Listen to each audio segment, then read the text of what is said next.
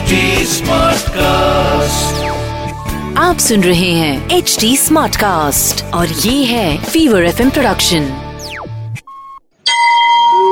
તમે સાંભળી રહ્યા છો વ્રત કથાઓ આરજે નિશિતા સાથે ધર્મરાજાની વાત આ વ્રત છ મહિનાનું હોય છે મકર સંક્રાંતિના દિવસથી આ વ્રત શરૂ કરવું વ્રત કરનારે પ્રાતઃકાળે સ્નાન કરી ધર્મરાજાની વાર્તા સાંભળવી, વાર્તા સાંભળતી વખતે ધર્મરાજા ધર્મરાજા એમ બોલવું. શરૂ કરીએ ધર્મરાજાની વાતની વ્રત કથા રામપુર નામના એક નગરમાં ગરીબદાસ નામે એક અત્યંત ગરીબ બ્રાહ્મણ રહેતો હતો.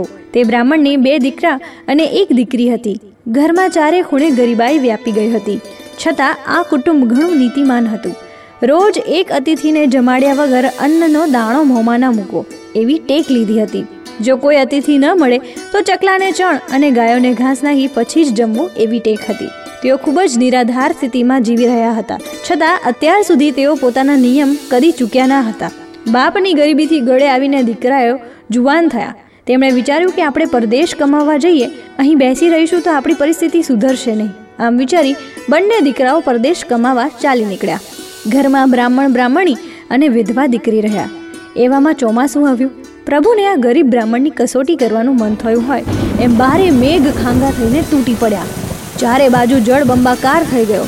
ભયંકર વરસાદમાં કોણ બહાર જવા નીકળે? આવા વરસાદમાં આંગણે અતિથિ આવવાની વાત તો દૂર રહી, ચકલુંય ફરકતું ન હતું. બ્રાહ્મણ બ્રાહ્મણી અને તેની દીકરી સતત પંદર દિવસ સુધી ભૂખ્યા રહ્યા, પણ સર્જન હાર પર જરા કે શ્રદ્ધા ઓછી ન થઈ. કસોટી કંચનની થાય, કથીરની નહીં. ભક્તના આખા કુટુંબને ભૂખ્યું, તરસ્યું જોઈ ભગવાનથી ન રહેવાયું. ભગવાન વિષ્ણુ અને દેવી લક્ષ્મી હંસ અને હંસલીનું રૂપ ધારણ કરી ઉડતા ઉડતા બ્રાહ્મણના આંગણે આવ્યા. હંસ હંસલીને આંગણે આવેલા જોઈ ત્રણેય જણા રાજી રાજી થઈ ગયા. તેમણે ખોબો ભરીને જાર નાખી, પરંતુ હંસ હંસલીએ એકેય દાણો ખાધો નહીં. આથી ત્રણેય જણા નિરાશ થઈ ગયા. બ્રાહ્મણ પુત્રી હાથ જોડીને હંસ હંસલીને વિનવવા લાગી. ત્યાં હંસને વાચા ફૂટી. હે બ્રાહ્મણ પુત્રી અમે તો માનસરોવરના રાજહંસ છીએ. અમે તો સાચા મોતી સિવાય બીજું કંઈ ખાતા નથી. આ સાંભળી ત્રણેય જણા મૂંઝાયા. ઘરમાં એક ટંક ખાવાના પણ સાસા હતા. ત્યાં સાચા મોતી લાવવા ક્યાંથી? છતાં ગરીબદાસ હિંમત કરીને ઉઘાડા પગે નગરના ઝવેરી પાસે ગયો અને સવા શેર સાચા મોતી માંગ્યા. ઝવેરી તો બ્રાહ્મણની વાત સાંભળી ખૂબ જ અચરજ પામી ગયો. આ ગરીબ બ્રાહ્મણ સાત ભવે મોતી પાછા આપી શકવાનો ન હતો. એની ઝવેરીને ખાતરી હતી. પણ બ્રાહ્મણે તેને મકાન વેચીને પણ તેની કિંમત ચૂકવી આપવાની કબૂલાત કરી. ઝવેરીએ તેની વાત પર વિશ્વાસ રાખી સવા શેર સાચા મોતી તોલી આપ્યા. બ્રાહ્મણ તો તે મોતી લઈ ઘરે આવ્યો અને આંગણામાં વેર્યા. હંસ અને હંસલી મોતીનો ચારો કરવા લાગ્યા. ત્યારબાદ ત્રાંબા કુંડીમાંથી પાણી પીને પાંખો ફફડાવતા ઉડી ગયા. પછી પંદર દિવસના ઉપવાસ બાદ બ્રાહ્મણ બ્રાહ્મણી અને તેમની વિધવા દીકરીએ પારણા કર્યા. જમ્યા બાદ દીકરી આંગણું વાળવા લાગી. ત્યાં એની નજર ખૂણામાં પડેલા એક મોતી ઉપર પડી. તેણે મોતી લઈને તુલસી ક્યારામાં મૂક્યું. બીજા દિવસે સવારે બ્રાહ્મણી તુલસીને પાણી રેડવા આવી તો તુલસીની ડાળે સાચા મોતીની શેર લટકતી હતી. એણે તરત જ બ્રાહ્મણને અને પોતાની દીકરીને બોલાવી વાત કરી. ત્રણે રાજી રાજી થઈ ગયા. બ્રાહ્મણ તો તે મોતીની શેરમાંથી સવા શેર મોતી વીણીને ઝવેરીને પાછો આપી આવ્યો. ઝવેરી તો આવા પાણીદાર મોતી જોઈને છક થઈ ગયો. તેણે મોતીમાંથી પોતાની દીકરી માટે હાર બનાવ્યો. દીકરીએ હાર પહેરીને રાજકુંવરી સાથે રમવા ગઈ. રાજકુંવરીએ હાર જોઈને રાજી રાજી થઈ ગઈ. તેણે પોતાના પિતા પાસે એવા જ હારની માગણી કરી. રાજાએ તરત જ ઝવેરીને બોલાવી આવો જ હાર બનાવવા કહ્યું. ઝવેરી બોલ્યો, મહારાજ, આવા પાણીદાર મોતી મારી પાસે નથી. આ તો બ્રાહ્મણના ઘરેથી આવેલા છે. રાજાએ બ્રાહ્મણના ઘરે તપાસ કરાવી તો જાણવા મળ્યું કે એના આંગણામાં રહેલા એક તુલસી ક્યારામાં રોજ આવા પાણીદાર મોતીની શેરો આવે છે. આ વાત જાણી રાજાને નવાઈ લાગી. તે પોતે જ સૈનિકો સાથે બ્રાહ્મણના ઘરે આવ્યો અને પોતાની નજર સમકક્ષ મોતીની શેરને લટકતી જોઈ. રાજાને તો લાલચ જાગી. એણે પોતાની સત્તાના જોરે આખો તુલસી ક્યારો ઉપાડી લેવા જ્યાં હાથ લગાવ્યા ત્યાં જ તેમના હાથ ચોંટી ગયા. રાજાના સૈનિકોએ રાજાના હાથ છોડાવવા પ્રયત્ન કર્યો કે તેમના હાથ પણ ચોંટી ગયા. રાજા અને સૈનિકો તો ગભરાઈને બૂમા બૂમ કરવા લાગ્યા. બ્રાહ્મણ બ્રાહ્મણી બહાર દોડી આવ્યા. તેમણે તુલસી માતાને પ્રાર્થના કરી એટલે રાજા અને સૈનિકોના હાથ છૂટી પડ્યા. રાજા અને સૈનિકોએ બ્રાહ્મણની માફી માંગી. વિલા મોઢે પોતાના ઘરે ચાલ્યા ગયા. બ્રાહ્મણના ઘરે તો હવે રોજ સવા શેર સાચા મોતી ઉતરવા લાગ્યા. એટલે તેઓ ધનવાન થઈ ગયા. હવે ત્રણે જણા સુખ ચેનથી રહેવા લાગ્યા. બ્રાહ્મણે પોતાના બંને દીકરાઓને પરદેશથી પાછા તેડાવી લીધા અને કહ્યું, દીકરાઓ, હવે અમારું આયુષ્ય પૂરું થવા આવ્યું છે. અમારા દેહનો કોઈ ભરોસો નથી. આજે છીએ, આવતીકાલે ન પણ હોય માટે તમને કહી દઈએ છીએ કે આપણા ઘરમાં જે કંઈ છે, તેના ત્રણ ભાગ પાડજો. બે ભાગ તમારા બંને ભાઈઓનો અને ત્રીજો ભાગ તમારી વિધવા બહેનને આપજો. થોડા દિવસ બાદ બ્રાહ્મણ બ્રાહ્મણી પરલોક પામ્યા. બહેને પોતાના બંને ભાઈઓને ધામધૂમથી પરણાવ્યા. ઘરમાં બે ભાભીઓ આવી. વહુઓ સાથે રંગમરંગમાં મા બાપની ટેક વિસરાઈ ગઈ.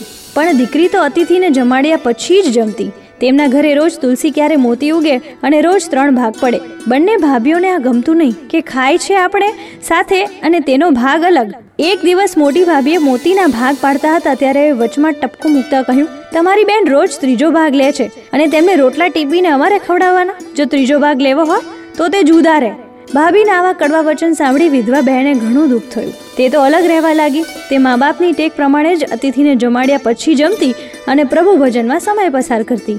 એક દિવસ વિધવા બહેને ખૂબ જ તાવ ચડ્યો. બે દિવસ સુધી તે તો એકલી ભૂખી તરસી પડી રહી. ત્રીજા દિવસે બંને ભાઈઓ તેને મળવા આવ્યા. પણ આવીને જુએ છે તો ખાટલામાં બહેનનું શબ પડેલું. બંને ભાઈઓ પોક મૂકીને રડવા લાગ્યા. ભાભીઓ દેખાવ ખાતર આવી ગયા અને રડવાનો ઢોંગ કરવા લાગી. બહેનનો આત્મા ઘણો પુણ્યશાળી હતો. ગાયના દાનના પ્રતાપે એ પલકારે વૈતરણી તરી ગઈ. જોડાના દાનના પ્રતાપે તેણે કાંટાણા વન પાર કર્યા. છત્રીના દાને વરસથી લૂથી બચાવી. અન્નદાનના પ્રતાપે ભૂખના દુઃખ ન વેઠવા પડ્યા.